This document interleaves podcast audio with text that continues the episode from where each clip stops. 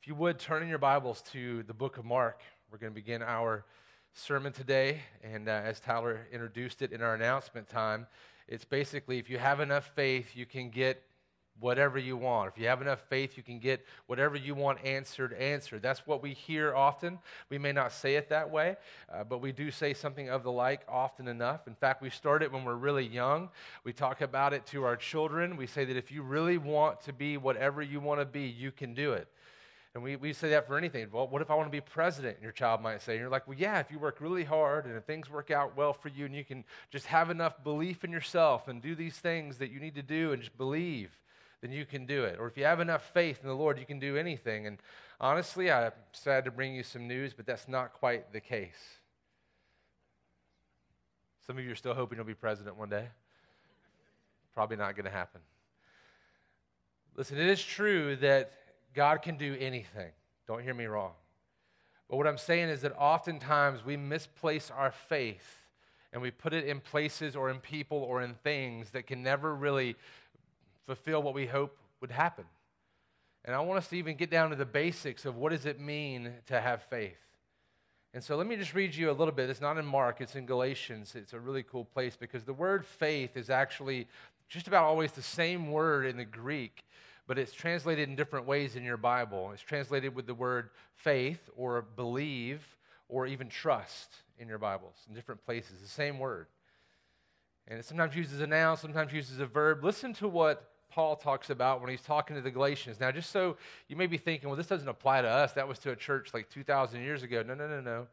This is to a group of people who are kind of living legalistically. And usually, down this way, we tend to lean into that legalistic side a little bit. We know our Bible, we know the scriptures, we know the rules. We more often lean into the legalism than to the licentiousness or until the to the like letting go of the legalistic stuff. We lean into the legalism a little more. We know the law.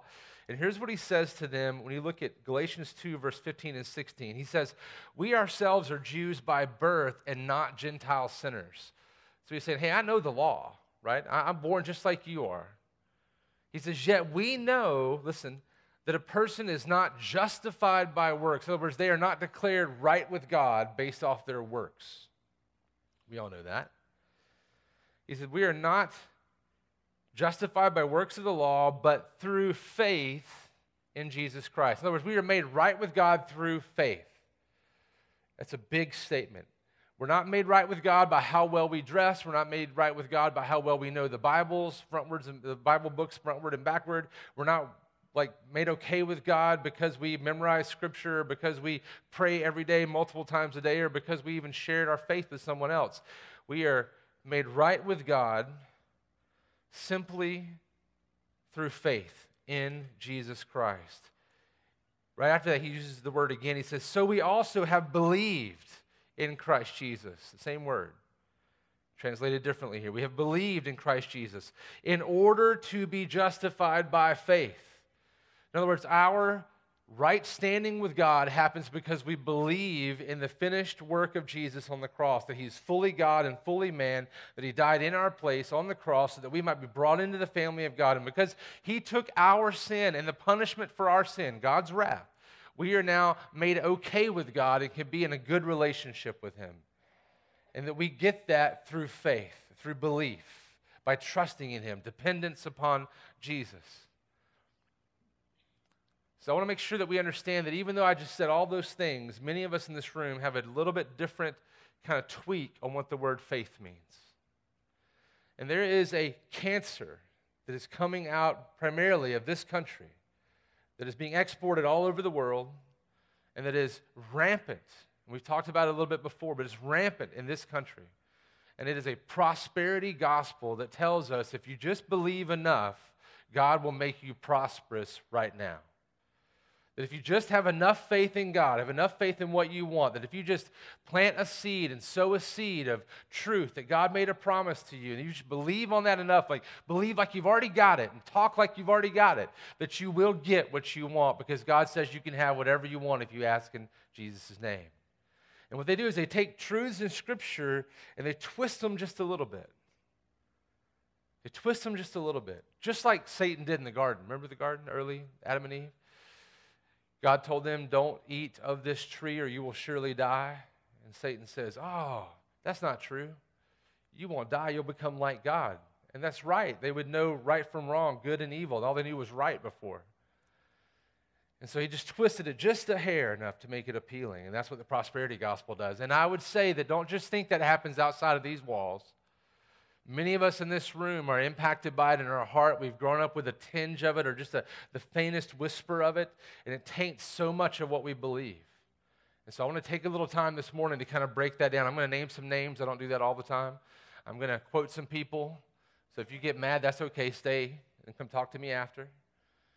I'll be glad to back up everything I say. But I think we need to hit this. And so I'm going to go ahead and give you the thesis statement for the day, just the main thing you need to know. If you don't remember anything else, this is what I'm going to tell you. And just so you know, it's not going to be on the screen, but you're going to have to listen a little carefully because it might sound confusing because I'm a preacher and I like to make a play on words. Okay?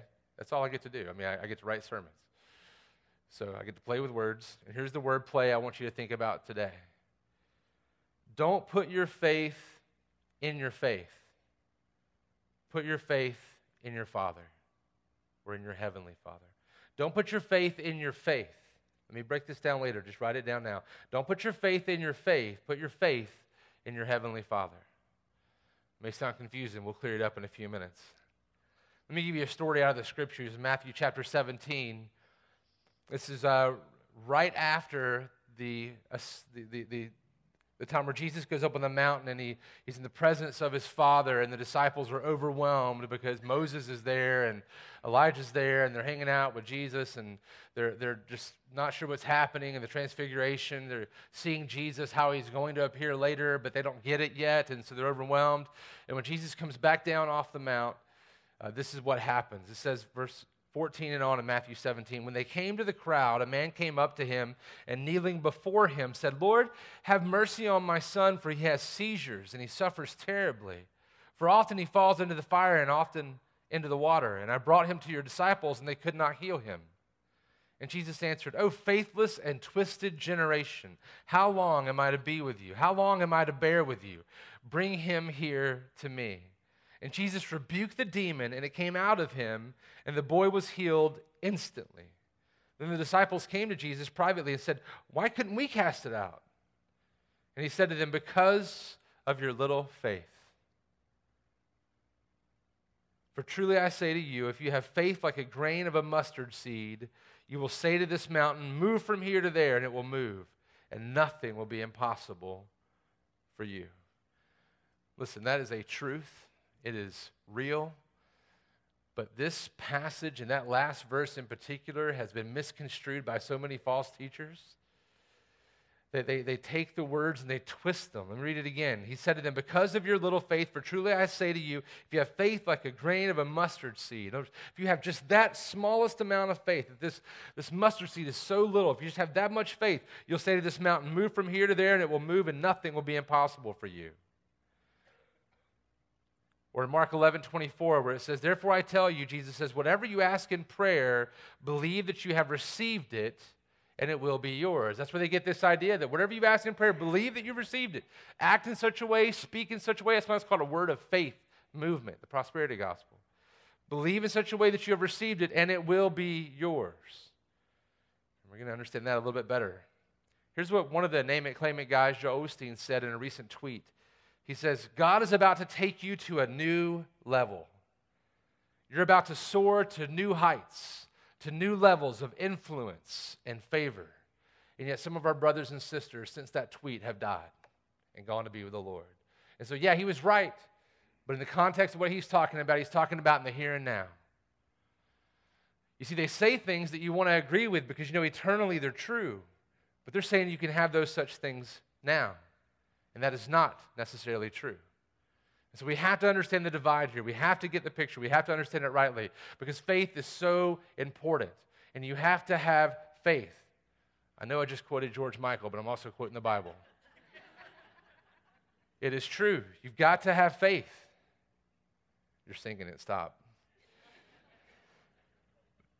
Look, don't put your faith in your faith. Put your faith in your heavenly Father. Let's talk about what faith is not for a few minutes. We're going to get to our text in just a few minutes. In fact, you know what? Let's just go there. We need to go there. Let's go there. Let's look at the scriptures here. And we're going to be all over the map today, so don't try to keep up. Just email me or text me for the notes later. Let me go to Mark chapter 14, verse 32 through 36. This is Jesus right before he goes to his crucifixion, right before he goes to die on the cross for the first time to be forsaken by his Father for the sake of bringing us into his family. He's under the most intense pressure and impossible, what could be anxiety upon him because he knows he's going to endure the full wrath of the Father. And all he's ever known from the Father's love and relationship in a good way. And as he's going, he says, They went to a place called Gethsemane, and he said to his disciples, Sit here while I pray.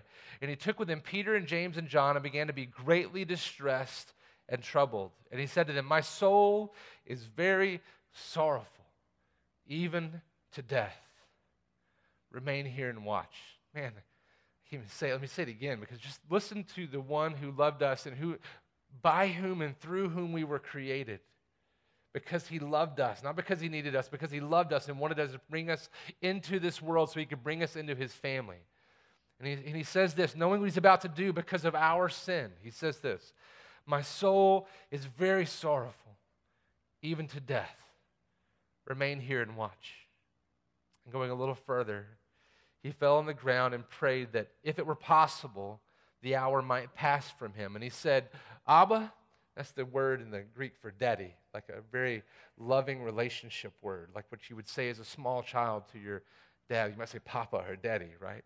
He says, Abba, Father, all things are possible for you. Remove this cup from me. Yet not what I will, but what you will. Go back and look at it again. He says, Abba, Father. It's like a little son. I should imagine one of my little boys coming to me and saying, Daddy, Daddy, take this cup from me. And the cup he's talking about is the cup is discussed in the Old Testament all the way through. That it's, it's all the saved up wrath from everybody in the Old Testament and all the, the future wrath that would be incurred upon us in hell if we weren't saved through the grace of Christ. All that wrath in one giant cup, and it's going to be poured out onto Jesus. He's going to drink it all down. He says, Daddy, all things are possible for you. Remove this cup from me. Then the most important words when it comes to faith yet not what I will, but what you will. This is real faith. This is how we understand what it means to pray in faith, to ask for things in faith. And when he says things, when Jesus says things like, Therefore, I tell you, whatever you ask in prayer, believe that you have received it and it will be yours. He's, he's saying when you ask for things, you have to understand how it's asked. You have to understand what it means to be asking in faith. Don't put your faith in the faith that you have. So many do that. We'll get to that in a minute, but put your faith in the Heavenly Father. Let's talk about what it's not, real quick. Faith is not a skill we master. Faith is not a skill that we master. It's trusting in the master. It's not a skill that we master. It's trusting in the master. Romans 9:16 says, "So then it depends not on human will or exertion, but on God who has mercy." In other words, it's not about how much faith you can muster up, about how much will or exertion you can put into your faith. It's about the one in whom you have faith. Don't put your faith in your faith. Put your faith in your Heavenly Father. Faith is not a skill we master, it's also not a force in itself. Faith is not a force in itself. Hebrews 11 1 defines it for us. It says, Now, faith is the assurance of things hoped for, the conviction of things not seen. In other words, the things that we can't see yet, the things that we hope for, that we sure are going to happen, that we believe will come, that is faith. David Jones wrote some cool articles about this topic, and one of them he says some things about prosperity gospel I think is important for us to hear. He says, Whereas Orthodox Christianity understands faith to be trust in the person of Jesus Christ, prosperity teachers espouse something quite different. Kenneth Copeland, actually, one of the ones he quotes, he, he, quotes him as saying, Faith is a spiritual force, a spiritual energy, a spiritual power. It is this force of faith which makes the laws of the spirit world function. He writes that in his book, The Laws of Prosperity. He goes on and says, There are certain laws governing prosperity revealed in God's word. Faith causes them to function.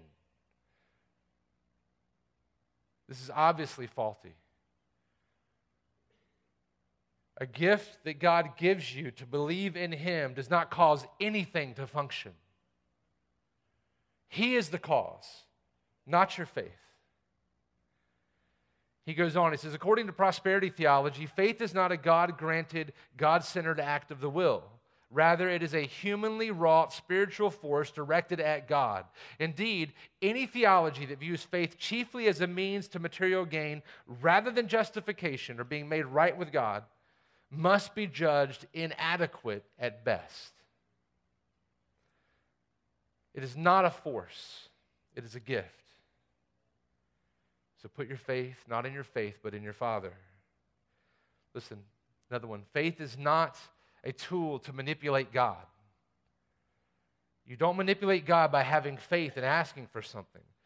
Faith is not a tool to manipulate God. Faith is a vehicle through which we trust and depend on God. Just think about it for a moment. The one who created all things, the one who holds all things in his hands, the one, the one who has all power over everything, who is sovereign over every moment of time.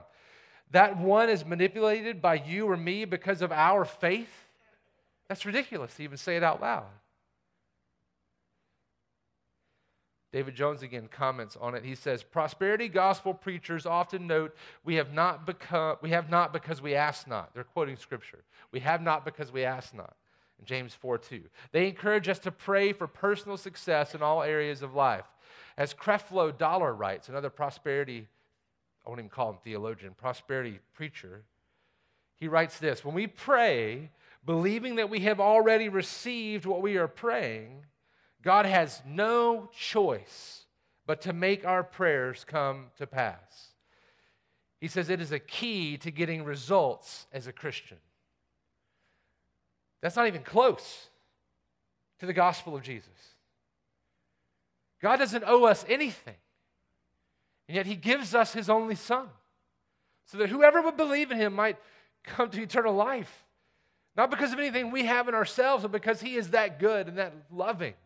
That we love Him only because He first loved us. John 14, 12 through 14. This is where they get that from. It says, Jesus saying, Truly, truly, I say to you, whoever believes in me will also do the works that I do. And greater works than these will he do, because I'm going to the Father. Whatever you ask in my name, this I will do, that the Father may be glorified in the Son. If you ask me anything in my name, I will do it. So they take that and they pull it out of Scripture without letting Scripture interpret Scripture.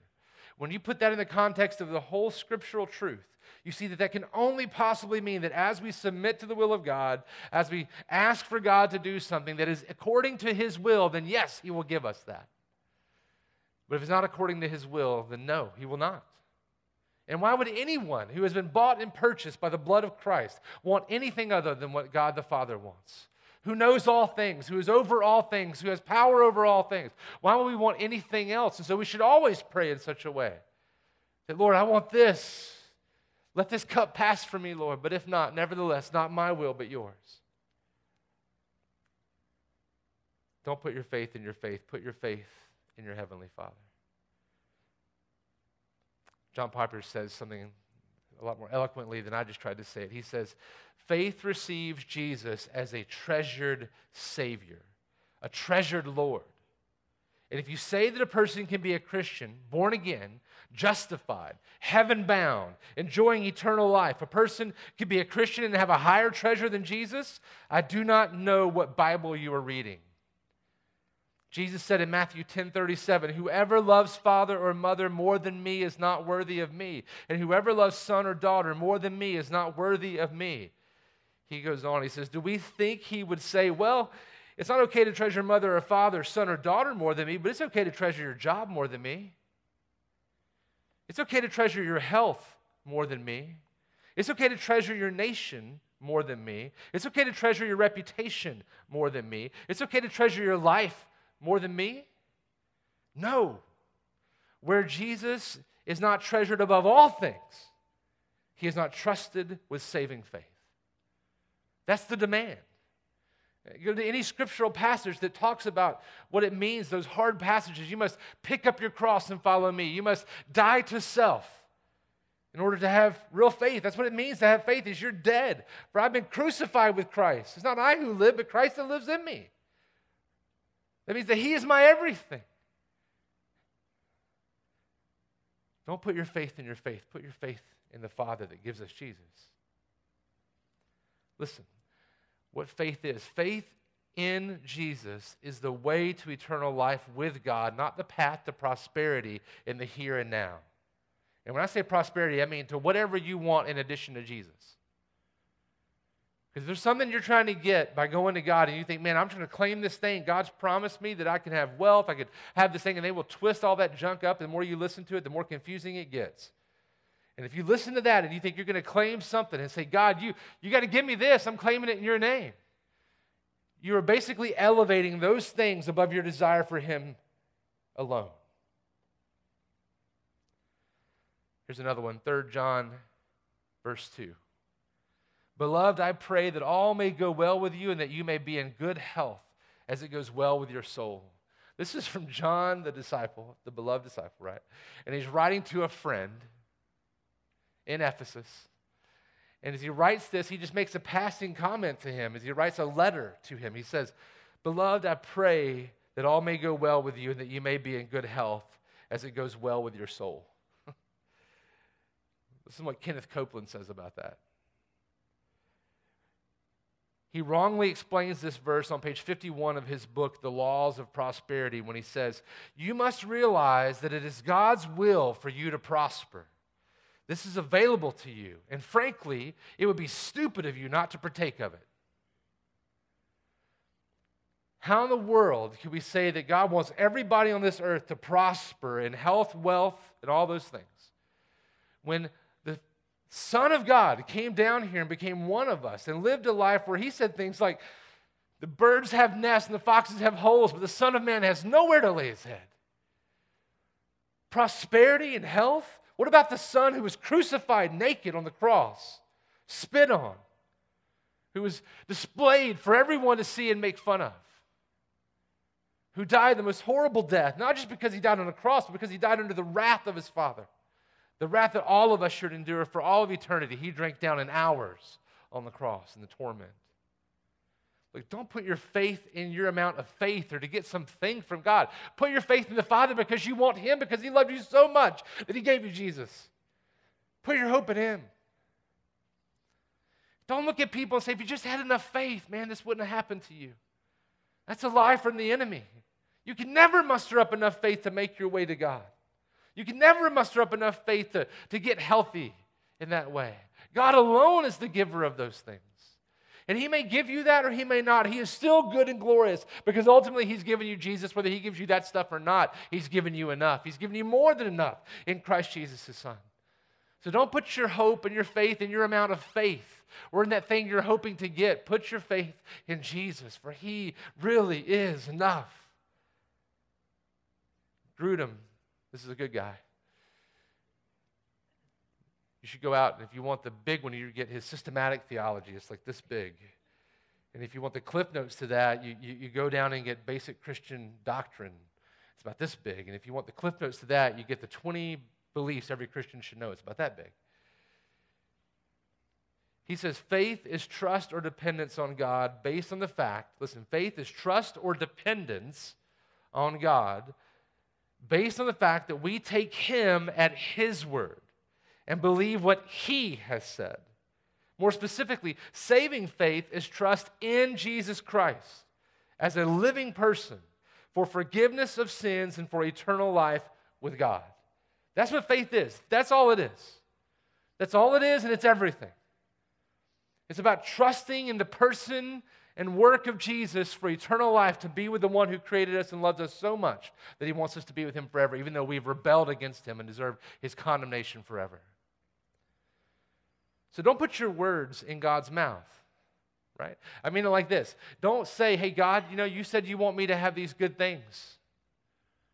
So, Lord, I pray for a 328 IS BMW.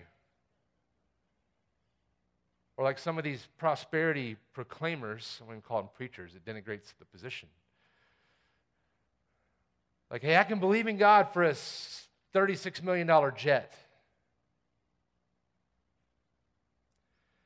Don't pray for things, and then when God doesn't come through, you put the onus on Him because you prayed for something that was out of His will. And how do you know? You don't. So, do you want to pray for healing? Yes, pray for healing. Yes, do that. But pray for it in His will. Don't substitute your hopes in the place of God's promises. Don't put words in God's mouth. Know His words out of His mouth to you and me. That helps a lot. Listen, Daniel 3 16 through 18. Shadrach, Meshach, and Abednego answered and said to the king, the king's about to throw them into the fire, right? Oh, Nebuchadnezzar, we have no need to answer you in this matter. They're going to get thrown in the fire because they would not bow to the king, right? They would not worship him. He says, O Nebuchadnezzar, we have no need to answer you in this matter. If this be so, that we're going to be thrown in the fire, our God, whom we serve, is able to deliver us from the burning fiery furnace, and he will deliver us out of your hand, O king. But if not, you hear that? But if not, be it known to you, O king, that we will not serve your gods or worship the golden image that you've set up.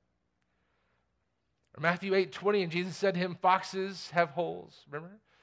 Birds have nests, but the Son of Man has nowhere to lay his head. Or Psalm 37 4, this is one that's misused all the time. Delight yourself in the Lord, and he will give you the desires of your heart. If you delight yourself in him, if you find your joy in him, then you get him, and that is the fulfilling of your heart. That's what you wanted. It's not the other things in addition to that. Don't let them twist scripture. Don't believe in the twisting lies of the enemy. Don't put your faith in your amount of faith, put your faith in your Heavenly Father. So listen, pray for miracles, but trust in Jesus. Don't trust in miracles. Mark 9 24, immediately the father of the child cried out. This, remember this story real quick? This guy comes running to Jesus. He says, You gotta heal my, you gotta heal my kid. You gotta heal my kid. And he's like, If you can do it, heal my child, please. And he's like, If I can do it, Jesus says. He says, You just need to believe. And he says this. He said, I believe help my unbelief. I believe. I don't believe enough. We can't believe enough. Lord, help my unbelief. Help me. Or what we talked about last week, Hebrews 11, 35 and on. We hear all these good stories of Abraham and Moses and Isaac and all these great people that did all these great things, right? Really, were jacked up people that God used to do great things. Go back and read closely. But in that hall of faith in Hebrews 11, it goes on and says, Some were tortured, refusing to accept release, so they might rise again to a better life. Others suffered mocking and flogging and even chains and imprisonment. They were stoned, they were sawn in two, they were killed with the sword. They went about in skins of sheep and goats, destitute, afflicted, mistreated, of whom the world was not worthy wandering about in deserts and mountains and in dens and caves of the earth. And all these, though commended through their faith, did not receive what was promised the Messiah. That's what they were promised. Since God had provided something better for us, that apart from us, they should not be made perfect. Look, these people had faith we can't probably imagine. It didn't fix their problems. If he doesn't fix our, any of our problems, if he doesn't do anything else for us, he's given us Jesus. And if that's not enough, we don't understand the gospel. We don't understand our need that goes beyond all this other stuff and gets to the heart of the matter that we are wicked on the inside because we have rebelled against the one who created us to enjoy him forever. And we said, no, we're going to find joy in other things, not in you. We need to understand that we are completely sinful in that sense. There's nothing in comparison to anything else. There's nothing about us that deserves anything that He would give us, except He loves us anyway and overcame our sinfulness by sending us Jesus, who would die and take down our wrath. So don't put your faith in your faith or in the extra things. Put your faith in the Father. So pray for miracles, but trust in Jesus and put God's will, here you go, put God's will above your will. This is the last bit of it. You can pray for reprieve, but trust like Jesus. You understand? You can say, Lord, please take it away. I don't want it. Remove it from me, Lord, please. I trust you. Jesus said, Daddy, Abba, Father, all things are possible for you. Remove this cup from me. Yet not what I will, but what you will. Look, you're not all powerful, but God is. So put your faith in Him, not in your faith. You're not all knowing, but God is. So put your faith in Him and not in your own faith or your own ability. Trust in Him and know that whatever you're going through, it could be worse. Whatever you're going through, it could be worse because you could be enduring the full wrath of God for all eternity. And instead, He gave you Jesus. And no matter what you think it is now that is bad, and I'm sure that it's bad, and I'm sure that it's overwhelming, I'm sure that it's horrible, I'm sure that it's, it's you, nobody else can probably understand the depth of your hurt or your pain or your sorrow or your suffering except God, who understands. Jesus himself understands because he endured all the wrath that we deserve, which is way worse than anything we can endure on this earth. And he understands that he endured it for you. He endured it because he loves you and He wants you to put your faith in Him so you can be with Him forever. So don't just think that your faith can fix anything. Understand that the Savior has fixed it already. And then on the cross, he died for you in your place so that you can be brought into the kingdom with him, not just as servants, but as brothers and sisters, as sons and daughters of the king, so that you can love him and be with him forever. So don't put your faith in your amount of faith. Don't put your faith in what you want to claim to receive over God. Instead, elevate Christ where he should be and put your faith in him because he loved you so much that he has elevated you to the position of brother and sister who will inherit all things in Christ Jesus our Lord because he is that good. So put your faith in the Father like that. I'm going to pray for us. And if you've never put your faith in that person that way today, please, please don't leave here. Please don't, don't, don't put things away. Listen, don't step away until you deal with what God's doing in your heart right now. Repent and believe in the Christ. Turn to Him right now. Turn to Him and come and follow Him and come and be His because there's nothing better than that. There's no more relief that you can receive than that. There's no more joy you can have than that. Put your faith and hope in Him. And let us give him all the praise and glory. We're going to sing in a minute together. I'm going to pray for us, and then we're going to sing. And if you need to deal with the Lord, you can stay right where you are and pray, or you can come forward and I will pray with you, or you can just pray by yourself if you need to do that. If, if, you, if you need to, to talk with someone, I will be up here, and I'll be here until you leave the room. And you can hit me up later with my number in the bulletin. Whatever you need to do, just don't forego this moment before the Lord as He's laid bare His truth, that you might believe and trust in Him. Father, you are good and holy and righteous, and we give you all the praise and all the glory.